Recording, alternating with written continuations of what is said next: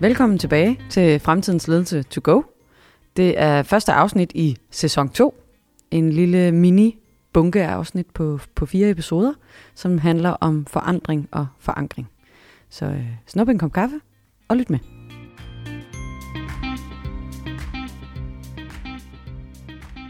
Hej Erik. Hej Puk, det er godt nok længe siden. Det er længe siden. Velkommen ja. tilbage. Og, og tak lige mod. Jeg er glad for at, øh, for at høre dig i mine ører.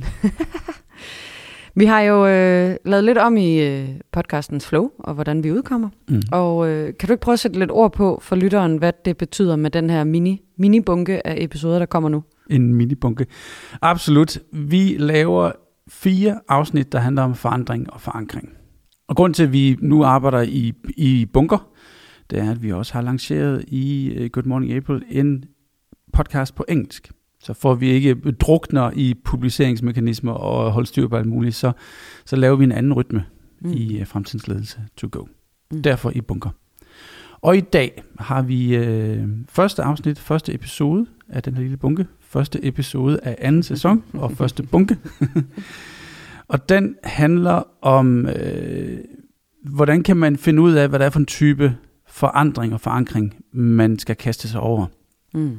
Hvordan øh, skældner man på en begavet måde mellem øh, planlagt og kontrolleret forandring, og mere øh, ud, hvad man sige, udviklende, følende, famlende, opstående, opstående, emergerende, emergent mm. forandring lige præcis. Så det, det, det er episode 1, der handler om det. Episode 2 bliver så, man kan sige, der, der sætter vi uh, Puk i ekspertstolen for at arbejde med minimal viable change øh, og hvilke værktøjer, hvilke greb, der er til det. I episode 3 er det så mig, der får ekspertstolen mm-hmm. for at kaste lys på øh, den måde, man kan lave øh, de store transformationsprogrammer, øh, hvor vi prøver at koble både den planlagte og den uplanlagte øh, forandring. Og til sidst, øh, øh, episode 4, hvordan kan man bruge det? Mm. Hvordan ser forandring ud i, i, i fremtidens organisationer? Er det, øh, er det, som rygtet siger, en konstant øh, kompetence, som man skal nøse og tage frem? Ikke bare ved lejligheder til festsange, men, øh, men, men konstant. Så det, det er de fire episoder. Og det bliver spændende. Nu mm. går vi jo i gang med at producere dem i den rækkefølge også, så lad os håbe, indholdet ender, hvor du siger. Åh, oh, ellers så må vi lave om undervejs. Ja. det er fedt. Ja. Men skal vi ikke bare komme i gang med det første, og få mm. sat scenen i forhold til øh, forskellige typer, så at sige? Lad os gøre det. Vi har jo en øh, klassisk 2x2 mm-hmm. matrix, som vi vil tage udgangspunkt i. Ja. Så øh, det kan jo være, som lytter, man lige skal finde pen og papir nu. Lige pause, pen og papir. Hvis du kører bil, bare kør videre. Og så øh, tegne med det er så fedt.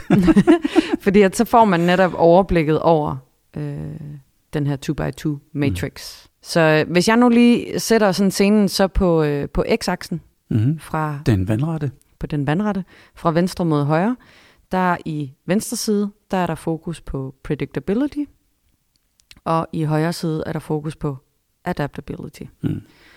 Og når man så tager det sammen med øh, y-aksen, den lodrette, så øverst er der fokus på principper, og nederst er der fokus på protokoller. Mm. Og det er sådan ligesom de fire øh, verdenshjørner, så at sige, i øh, 2x2-matrixen. Jeg kan du ikke lyst til at fortælle, hvad der så er indhold i den her 2x2? Jo, det vi, øh, det vi har brugt den her øh, 2x2-matrix til, det er øh, egentlig at give, give de folk, vi hjælper, nogle håndtag til at forstå de forskellige typer af moderne organisationer og organiseringer, vi har med at gøre. Lad os bare tage to af vores favoritter, Teal og Orange. og for at give folk en forståelse af, hvad fanden er forskellen på Teal og Orange, så øh, har det vist sig belejligt at proppe dem ind i den her 2x2 matrix. Fordi Teal typisk er baseret på nogle filosofier og ikke på nogle protokoller hvor Orange faktisk nogle gange er omvendt, at det er meget mere praksisnært og meget mere deskriptivt og meget mere protokol- eller procesnært og knap så principbåret.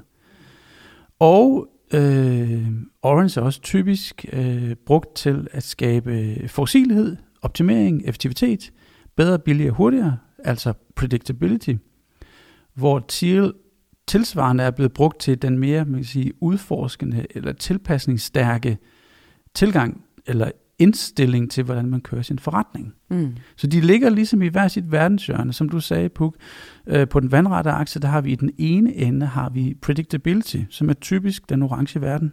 Mm. Både inde i virksomheden og også på ydersiden af virksomheden, at vi, der er noget, vi forventer, der kommer til at ske. Øh, og i den anden ende har vi så adaptability, som typisk er karakteriseret ved en mere selvledende, en mere selvdrevet, en mere tilpasningsstærk organisation, hvoraf Thiel er et godt eksempel. Mm, mm.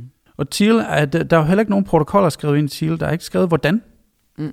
Og noget af det, folk har rigtig svært ved en gang imellem, indtil de forstår pointen, det er, hvorfor vi insisterer på, at der er, øh, når vi laver de her forandringer, at der er eksplicit brugt tid på at oversætte mm. og skabe lokal kontekst. Når vi begynder at tale om selvledelse, når vi begynder at tale om øh, øh, empowerment, når vi begynder at tale om det hele menneske, så er der behov for, at vi oversætter det her ned til kontekst. Og det er et af de der forandringsledelses øh, steps, vi skal igennem for at gøre det nærværende. Og derfor så er Teal i højere grad baseret på nogle principper og ikke nogle protokoller, og Orange baseret på nogle protokoller og ikke nogle principper. Mm. Så derfor ligger Orange nede til venstre i det hjørne, der hedder Predictable og Protocols, og Teal ligger i det hjørne, der er til højre for oven, som er baseret på adaptability og principper. Så hvis man som lytter har, øh, har tegnet med, så har man Teal op til højre, og man har Orange ned til venstre. Hvad tænker du i forhold til andre mekanismer? Hvad, hvad vil du ellers putte på den? Bare så vi får et lidt større begreb for, nu har vi Orange og Teal, hvor er Scrum? Hvor er Agile henne? Ja, det vil være den, den typiske anden familie af, af mekanismer, vi, vi vil mappe ind her. Og hvis nu følger tankegangen, så vil Agile ligge i samme gruppe som, som Teal, principbordet og tilpasningsstyrkebordet. Øh, Scrum vil ligge tættere på, øh, på protokollerne, fordi vi begynder pludselig at være meget øh, deskriptive med roller og processer og artefakter og events, ceremonier. Øh, så det vil ligge sådan cirka i midten øh, af det hele. Og sådan noget som, øh, som SAFE, som er et, et klassisk implementeret, så er det sådan et, et governance-rammeværk, vil ligge nede i samme hjørne som, øh, som Orange. Og I ved, der er nogen derude, som vil slå sig på, at vi nu placerer SAFE dernede, men det er det, er det vi ofte ser, det bliver brugt som. Måske ikke det, det, det er designet som, men det er der, den, den typisk bliver implementeret. Men SAFE og Scrum og Agile er jo en familie af principper og protokoller, som, som jeg i hvert fald synes udspiller sig på den her måde. Og det siger også, og nu kommer så hugget over forandringsledelsen, det siger også noget om, hvordan eller hvilken type forandring man skal have med at gøre, og forandringsplanlægning og forandrings, øh, hvad skal man sige, indstilling, mm. man har, når vi mm. arbejder med for eksempel Safe eller Agile, som er jo er vidt forskellige måder, man skal implementere det på, eller adopte det på. Hvis Agile, som det er, er båret på nogle, øh, nogle principper, det er det agile manifest, så skal man jo lave en forandring, og et forandringsledelse, en forandringskommunikation og et narrativ, som tager det her, de her principper og hjælper folk til at omfavne dem selv. Det vil sige, man ved ikke, hvor man nødvendigvis ender. Vi har nok en idé om punkt A, hvor vi står henne, men når vi begynder at arbejde med Agile eller Teal, eller noget af det andet, der ligger deroppe i det der hjørne, som er principbordet, så ved vi ikke nødvendigvis, hvor vi ender. Vi ved godt, det er et problem, vi skal løse, men vi ved ikke, hvordan løsningen ser ud. Så det må, det må sige noget om, hvad er det for en type forandring, vi skal have med at gøre, som netop inkluderer folk, involverer folk i, Puk, hvordan synes du, det vil give mening at oversætte de her principper til din egen kontekst? Så forandringsledelsen er helt anderledes i det hjørne, end det er i det andet hjørne, hvor vi for eksempel der vil også stå sådan noget som, øh, okay, så, sådan implementerer vi øh, GDPR. Der er nogle principper, vi skal, vi skal leve op til. Øh, der er også en lille smule oversættelse i forhold til, hvordan man så honorerer det, men der er nogle, øh, nogle, nogle, nogle principper, nogle, nogle, øh, nogle, er der også nogle protokoller. Mm. Nogle eksplicite protokoller, vi skal, vi skal honorere. Og den måde, man afregner moms på. Der, der er sådan nogle stringente ting, som ligger nede i hjørnet sammen med, øh, sammen med, med Safe og med, og med Orange. Tænker du så i forhold til, altså, jeg kommer jo til at tænke på flere ting af det, du lige siger der. Blandt andet øh, den snak, vi havde for lang tid siden med Christian Ørsted omkring opskrifter. Mm-hmm. Hvor bevidst han ikke havde skrevet de fulde opskrifter ind i hans bog Fatale Forandringer. Mm. Fordi han ville ikke have, at man slog op i bogen og så, hvordan man lavede Scrum. Eller mm. så, hvad de otte step i cutters ja, øh, er. Ikke? Mm. Og det taler jo lidt i hvert fald for mig ind i, at hans tankegang er mere op på principperne finde ud af, hvad øh, altså formål, hvorfor eksisterer vi, hvad retning vil vi, hvad er det for et problem, vi løser, og så finder vi nok ud af hen ad vejen, hvad løsningen er på det. Så længe vi måske er tro mod, altså nu ligger til op i det hjørne, ikke? måske så længe vi er tro mod et øh, evolutionært formål, eller en eller anden bestemt retning, eller vi har en eller anden øh, grund, hvad kan man sige, essens, der guider os i, det skal nok gå. Lad os tage det her, som du siger, med en, en øh, planlagt, uplanlagt forandring øh, tilgang til det. Ikke? Men jeg synes bare, det er interessant det der med, at der er ikke, der er ikke så meget opskrift. Der er ikke otte steps, du følger. Der er måske et, to. Vi ved, hvordan vi starter. Men hvor vi ender, hmm, det finder vi ud af. Øh, der, jeg får to reaktioner på det, du siger. Det, det er en god pointe. Det ene er, at Christian Øster siger jo også, når man går i gang med sådan noget, så hold nu, hold nu fast. Bliv nu ved. Lad være med at slå dig af tøjet, før du har fået både de funktionelle og de emotionelle erfaringer med det. Mm. Således at oven på disse, at vi kan have en begavet refleksion. Så når man går i gang med, lad os bare kalde det Scrum, at man så bliver ved og ved og ved, at, at øh, man, man holder fast i 6, 8, 10, 12 uger, indtil man har nok både følelsesmæssige og funktionelle erfaringer til, at man kan reflektere over det. Mm. Den anden ting, jeg kommer til at tænke på, det er så, hvor vigtigt det er at vide, hvorfor man gør det her. Præcis. Fordi går du ind i et, et, et område, en forandring, hvor du ikke ved, hvor du er på vej hen, men ved, hvad du er på vej væk fra, så vil din, din, din ledestjerne, eller din, din guide i det her, vil være forståelsen af, hvad, hvorfor løser vi det her problem? What's your problem? Øh, hvad er problemet, vi løser, og hvad er det for en værdi, vi vil have skabt ved, at det her problem går væk? Mm. Og hvis det er din rette, din rette snor og din ledestjerne, så er det nemmere at have med forandringer, fordi man ved, hvad, hvornår problemet er væk. Mm. Så det er de to ting, jeg kommer til at tænke på. Til det første, du siger, der kommer jeg til at tænke på en diskussion, jeg har haft med flere forskellige, fordi at når du, når du skal implementere noget, øh, der, altså implementere noget planlagt, mm-hmm. noget, der ligger nede i uh, predictability og protokoller, og der er en opskrift til, hvordan du gør det. Der er en måde, du kører safe på. Der er øh, også flere dele af Scrum, der er planlagt. Der er også flere dele af Orange og de mekanismer, du kan bygge med mus og så videre det er der også nogle gode templates på, nogle best practices på. Og det jeg så nogle gange oplever i virksomhederne, det er den der Scrum but. Mm. Vi vil gerne have Scrum, men vi ved allerede, før vi har prøvet det, og før vi har haft de emotionelle og de funktionelle oplevelser, at det ikke kommer til at passe på os. Så vi vil gerne oversætte opskriften, før vi overhovedet starter på at prøve det. Mm. Hvor at, øh, der synes jeg jo lidt, der er to skoler. Der er dem, der siger, ja ja, lad os endelig oversætte før, selvom der er en opskrift. Og så er der dem, der siger, øh, vi har en opskrift, lad os lige prøve den, lad os lige få de der oplevelser, og så lad os oversætte, fordi hvad nu hvis opskriften i sig selv er god nok? Mm. Hvad, hvad tænker du om den diskussion? Hvor ligger du henne i den boldgade?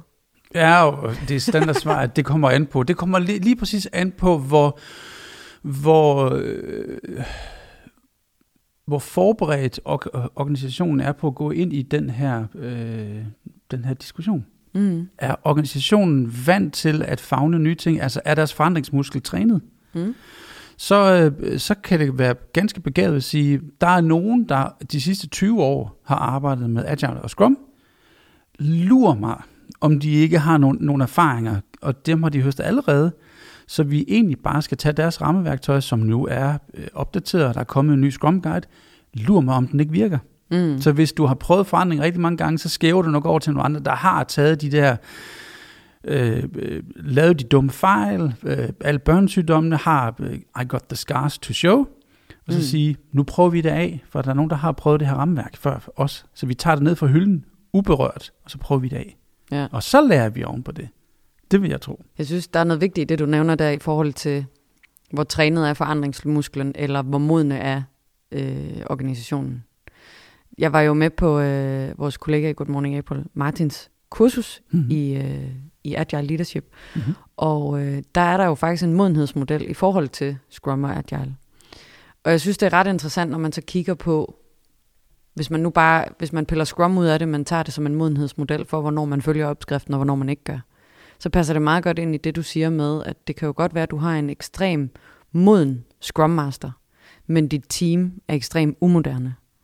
Så den Scrum Master kan måske ikke begynde at snakke om de agile principper op under principper og adaptability og være højt flyvende på den måde. For teamet har ikke lært rytmen endnu. De har ikke lært protokollerne, der ligesom er øh, hvad kan man sige, bunden af, eller rygmagen af, eller det, der gør Scrum. Så der bliver den modne Scrum Master måske nødt til at, at gå ned i modenhedsniveau for at få løftet teamet med op, før mm. de kan have de der principsnakke med, med, hvor vi vil hen, hvad er formålet, hvilket problem løser vi, uden at de har brug for alle ceremonierne og rutinerne og rytmerne, der ligger med i den. Øh, jeg synes, det er en interessant snak, fordi at, at det siger jo netop noget om, hvor skal man starte med sin forandringsledelse. Er det planlagt, eller er det det planlagte og uplanlagte? Mm. Og så synes jeg faktisk også, hvis vi nu tager tids, tidsdimensionen, og nu, nu skruer vi lige op for det, nu kigger vi en, to, tre år ind i sådan en, øh, en forandringsudvikling. Mm. Øh, nogle af de kunder, som vi arbejder med, har måske arbejdet med TIL i måske to år. Mm. Eller arbejdet med flad struktur i 5, 6, 7, 8 år. Og stadigvæk, så er det jo opportunt. Altså, altså når man har arbejdet med, med sådan noget så lang tid, så, øh, så har man fået nogle vaner. Mm. Man har fået implicit lavet nogle oversættelser af principperne ned til egne protokoller. Fint. Så får man jo stadigvæk behov for, eller har stadigvæk behov for lige at få sådan et prik på skulderen og sige, kan du huske, hvad principperne bag TEAL egentlig er? Mm. Ja. Kan du huske, hvad principperne bag Agile egentlig er? Kan du huske, hvad principperne bag den flade organisation og selvledelse egentlig er? Mm. Så en gang imellem at lave den der timeout. Nu har vi prøvet det her i to-tre år. Vi er faktisk blevet ret gode. Men er der noget gemt i at genbesøge de gamle principper, at læse de gamle skriftruller, og sige, hvad betyder det egentlig i TEAL at have wholeness? Ja. Hvad betyder det at have self-leadership? Hvad betyder det at have evolutionary purpose? Og genbesøge de her ting. Altså, det lyder som sådan, det er godt at genbesøge, men det, det er lige præcis der, hvor vi står en gang imellem med virksomheder, organisationer eller business units, som har gjort det her et antal år, hvor man har fået for det første opbygget nogle, øh, nogle vaner, som, som virker, øh, men som godt måske kan bruge sådan en re- refresh i forhold til mindset. For det andet, når der kommer nye medarbejdere ind, eller nye kolleger, eller nye ledere, så har de også behov for at blive skolet ind i principperne og ikke protokollerne. Mm. De har behov for at lære, hvorfor er det, vi gør det her, og ikke kun, hvordan vi gør det. Ja. At den der med at, at genskole sig selv i hvorfor, den er simpelthen så vigtig. Ja, organisationen udvikler sig og bliver moden, eller ender med at lave noget andet, eller flytter sig, og det betyder jo også, at den oversættelse, du lavede første gang, ikke nødvendigvis er den samme yes. anden gang. Yes. Det kan godt være, at vi har udviklet os til, at wholeness betyder noget andet nu. Altså ligesom tiderne skifter også, og wholeness betyder helt sikkert noget andet i dag, end det gjorde for 10 år siden. Ja, og jeg vil da også helt sikkert tro, at, at den første gang, man i fællesskab laver en oversættelse, lad os bare gribe fat i wholeness, så bliver den, øh, den, den bliver endimensionel. Mm. Ud af de mange udfaldsrum, der er for at tolke, hvad vil det sige at være et helt menneske og bringe sig selv med på arbejde og være, og være næstekærlig, så vælger man måske en-to greb, som man træner for at træne protokollen i feedback, for at træne protokollen i at lytte, for at træne protokollen i at tale med en blanding af maskulin og feminin sprog, for at inkludere folk. Så man får lavet en forsimpling mm. af de her begreber. Og netop derfor, når man så har indarbejdet de her rytmer, eller indarbejdet de her mekanismer, eller protokoller, eller vaner, og løfte sig selv ud af den der, og genbesøge principperne, for mm. at sige, okay, hvilke nuancer, hvor mange forskellige farver kan vi male med, hvor mange forskellige typer teal er der? Mm. Er der en lokal team, som har lige sådan en streg for noget hvidt, eller en streg for noget orange, fordi det har de faktisk behov for. Mm. Det der, synes jeg, er ekstremt gavnligt øh, i den her udvikling, at genbesøge de gamle skriftruller, for lige at sige det igen, for at få sat nuancer på den øh, forsimpling, man ubevidst har fået gjort. Hvor mange ting kan man også som organisation øh, lære at oversætte på en gang. Altså hvis du, hvis du er på vej og har arbejdet med TIL i to år, så er det måske inden for de principper, der er i TIL, 3, 4, 5 greb, mekanismer, du har sat i stand i virksomheden. For eksempel feedback eller et eller andet i den stor af de ting, du lige nævnte. Og så er man klar til at lære noget mere oven på det. Mm. Og så er der jo så et problem, som du siger, i forhold til, hvis der kommer nye medarbejdere, så skal man få dem mm. med på hele rejsen på mm. kort tid, for ellers så starter de et andet sted. Og så er der måske noget af kulturen, der forsvinder lidt, fordi hov, de lærte ikke om vores feedback-måde, øh, proces at gøre det på, men nu har de lært øh, at lytte øh, mangler der så et eller andet, de skal, de skal ja. med på. Ikke? Men, men der er måske sådan et max for, hvor meget kan man også tage som organisation ind ad gangen. Ja, det er, og det er faktisk et godt spørgsmål, for jeg, jeg, jeg, tror, jeg tror ikke, jeg har sådan et rigtig godt svar, som kan sige så meget. Mm. 600 gram. øh, men jeg kan se, hvad der virker. Jeg kan se, at når dem, der driver eller starter en forandring, eller ambassadør, om det så er en leder, eller en medarbejder, en kollega, hvem det er, hvis de, øh, hvis de taler med to narrativer, så fungerer det. Det ene narrativ er principbåret, og det andet narrativ er protokolbåret. Så hvis man insisterer på principperne om, vi skal til, vi skal en bedre form for samarbejde, vi skal, nogle, nogle, øh, vi skal agile, og så med den, samme, med den anden hånd, så fortæller om, så det vi gør lige nu, mm. det er, at vi tager den her ene ting, og den træner vi, indtil vi mestrer den. Og så går vi tilbage til narrativ 1, som er med på den lange, okay, husk, at det er fordi til, og fordi det er det her, det er det her problem, vi løser. Og så tager vi så den næste ting og øver og træner den. Og når vi så mestrer den samtidig med den første ting, så går vi tilbage til princippet. Så det er, det er sådan hele tiden, at man taler det lange narrativ mm. og problemet. Hvorfor løser vi det her problem? Og det andet narrativ er meget mere nært, meget dagligdags. Så det vi træner er den her ting på den her måde. Så man skal have et, et narrativ, der handler om why, og et narrativ, der handler om how. Mm. Og de to skal man, øh, skal man mestre begge to. Det fungerer. Mm. Det har jeg, altså, I got the scars to show it. øhm, at, og helt, helt seriøst, det fungerer altså, når, når man har to narrativer i hovedet på, på, på en gang. Og der svarer du måske lidt på et spørgsmål, jeg kunne forestille mig, at lytterne måske vil sidde med nu. Er der et dårligt sted at befinde sig i den her 2x2, vi har nævnt nu? Nej, det er der ikke. Det er måske at gå frem og tilbage fra det forskellige, du har brug for, principper og protokoller. Nogle gange er det også rart at have noget i en lang forandring, der forbliver stabilt, altså som er predictable i dit arbejde, og noget, der er noget, der er adaptability. Absolut, men øh. det, man, øh, det man ikke må gøre, det er, at øh, man må ikke og det er faktisk ret vigtigt, man, man må ikke springe over den der oversættelse. Nej. Øh, så ringer vi lige til Amy Edmondson, og så siger hun, I er med mig nødt til, når I taler om noget, at beskrive den gode adfærd og den dårlige adfærd, så man mm. har de her rumleriller at bevæge sig indenfor. Ja. At tage agile og få det oversat. At tage Thiel og få det oversat. At sociokrati og få det oversat. Og den der oversættelse, det der translation, det er simpelthen så essentielt, fordi det bliver gjort, for det første, vi involverer hinanden i at forstå problemet og forstå løsningen og skabe løsningen, og punkt to, det bliver gjort kontekstnært. Ja. Så man må meget gerne have pr- principperne og sige, vi er principbordet, det kan være Thiel eller Agile, men man skal godt nok sørge for, at oversættelsen den foregår, mm. for så fejler man. Og hvordan vil du sige, at den oversættelse foregår bedst? Er det involvering af alle medarbejdere, eller er der nogen, der kan sidde og lave den selv, og så rulle det ud og fortælle det i et narrativ? Eller? Det kan være begge dele. Ja. Øh, de organisationer, som er godt trænet i at øh, arbejde for eksempel med cirkler, øh, at give øh, beslutnings- og designmandat til nogen på vegne af andre, mm. de kan godt overlade den den beslutning til nogen, som så laver en form for ready-made. Vi laver et godt oplæg, som vi så kører en advice process på, og så tester vi den af take it for a spin. Det kommer vi til at tale mere om i det afsnit, hvor jeg kommer til at uh, være ekspert, når man så sige. Fordi det, der, der er noget der, der, der virker. Så der er nogle organisationer, hvor man siger, ved I hvad, det beder vi faktisk lige PUK og PUK 2 og PUK 3 om at finde en god løsning på, på vegne af os, og hvad end uh, PUK kommer op med, det siger det prøver vi sgu af. Mm. Og så laver vi en testperiode. Og så er der nogen, der har behov for at involvere alle. Fordi øh, øh, hvis forandringen, øh, hvis, hvis, øh, øh, hvis nogen er mere øh, disciplinære i deres adfærd, så er det rigtig fint at involvere rigtig mange, mange mennesker i at få deres skepsis luftet. Mm. Og disciplinen kan både være positiv og negativ. Det kan være, at, at, vi, at man passer rigtig godt på sig selv. Selv i en flad, chill organisation kan der være en rigtig stor mængde disciplin, som er personlig hvor man hylder sig selv og passer på sig selv. Så det at involvere hinanden kan være, eller ja, slut, involvere alle, kan være vildt begavet også. Det skalerer bare vildt dårligt. Hold op, mand, hvor har vi prøvet mange gange at involvere 10, 30, 100, 300 mennesker i en samskabelsesproces. Det er meget, meget svært. Det er virkelig svært.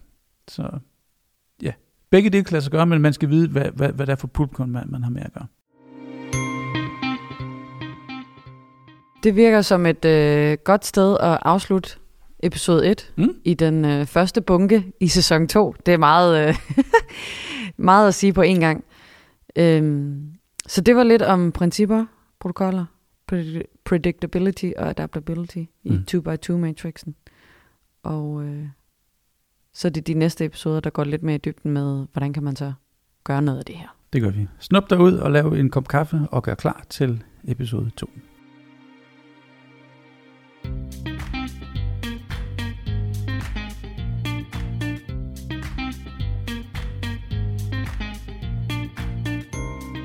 Tak fordi du lyttede med. Hvis du synes episoden kunne noget fedt, så del den endelig med dine kolleger eller med din leder. Husk, at du kan rate og review os i iTunes. Og du kan også abonnere på os, så du kan få fat i fremtidige episoder. Tak fordi du er med til at skabe fremtidens ledelse.